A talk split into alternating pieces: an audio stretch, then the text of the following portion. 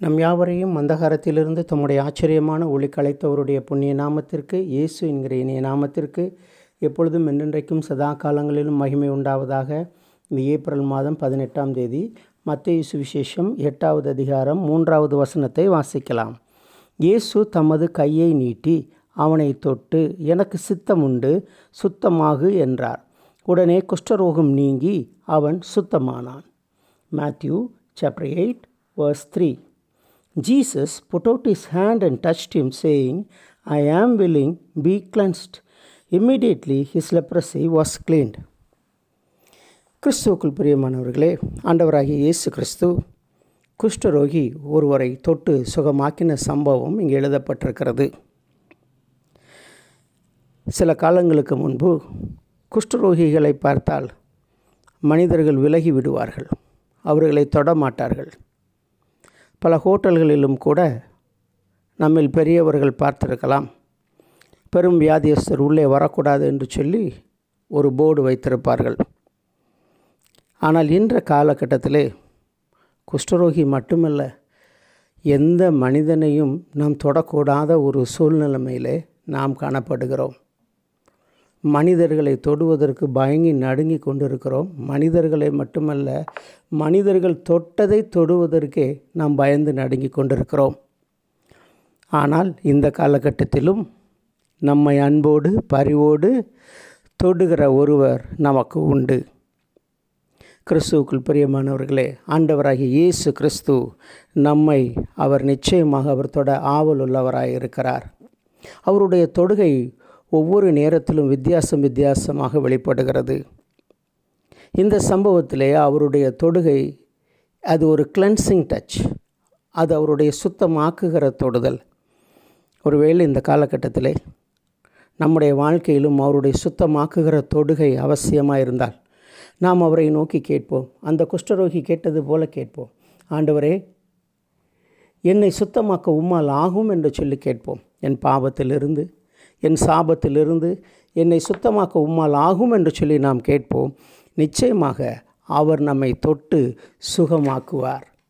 அது மாத்திரமல்ல இந்த லாக்டவுன் காலத்தில் நாம் செய்திகள் வாயிலாய் பார்க்கிறோம். Domestic violence அதிகமாகிவிட்டது. குடும்பங்களுக்குள்ளே வீட்டுக்குள்ளே இருக்கிறதுனாலே அநேக குடும்பங்களுக்குள்ளாக பிரச்சனை ஏற்படுகிறது. பிரச்சனை ஏற்பட்டு ஒருவேளை அநேகர் மனம் கொதித்து போயிருக்கலாம். உள்ளம் கொதித்து போயிருக்கலாம்.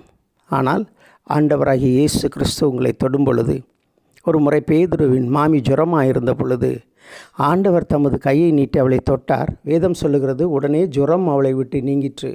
உங்களுடைய வாழ்க்கையிலும் அவருடைய கூலிங் டச் நம் வாழ்க்கையில் இருக்கிற வெப்பத்தை ஆற்றுவதாக.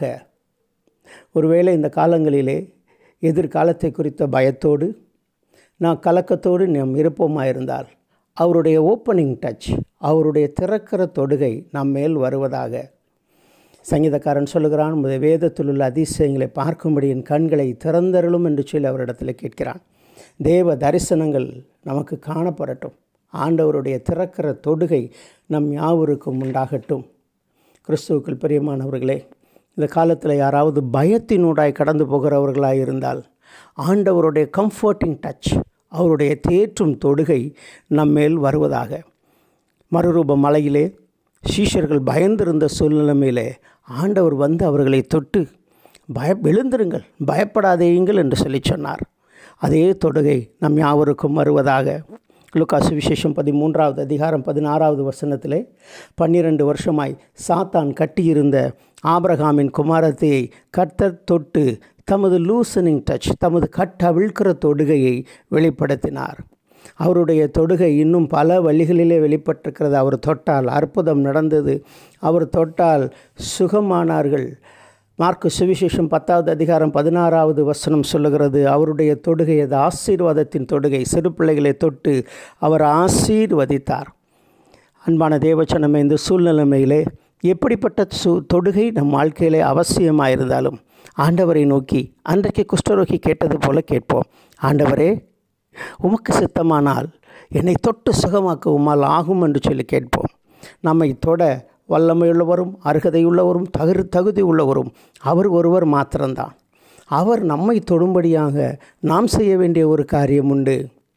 மத்திய சுவிசேஷம் ஒன்பதாவது அதிகாரம் இருபதாவது வசனம் இருபத்தோராவது வசனத்திலே பெரும்பாடுள்ள ஒரு ஸ்திரியை பார்க்கிறோம். அநேகர் அவரை நெருக்கி கொண்டிருந்த சூழ்நிலைமையிலும் இந்த பெரும்பாடுள்ள ஒரு ஸ்திரீ ஆண்டவருடைய வஸ்திரத்தின் ஓரத்தை தொட்டாள். தொட்ட பொழுது சுஸ்தமானால் நாமும் வாஞ்சையோடு அவரை நாம் தொடுவோம். வேதம் சொல்லுகிறது அவர் தொட்ட யாவரும் சுஸ்தமானார்கள். அதே போல அவரை தொட்ட யாவரும் சுஸ்தமானார்கள். ஆண்டவர் நம்மை தொடுவாராக. நாமும் வாஞ்சித்து நம்முடைய கரங்களை நீட்டி அவரை நம் தொட முயற்சி செய்வோமாக.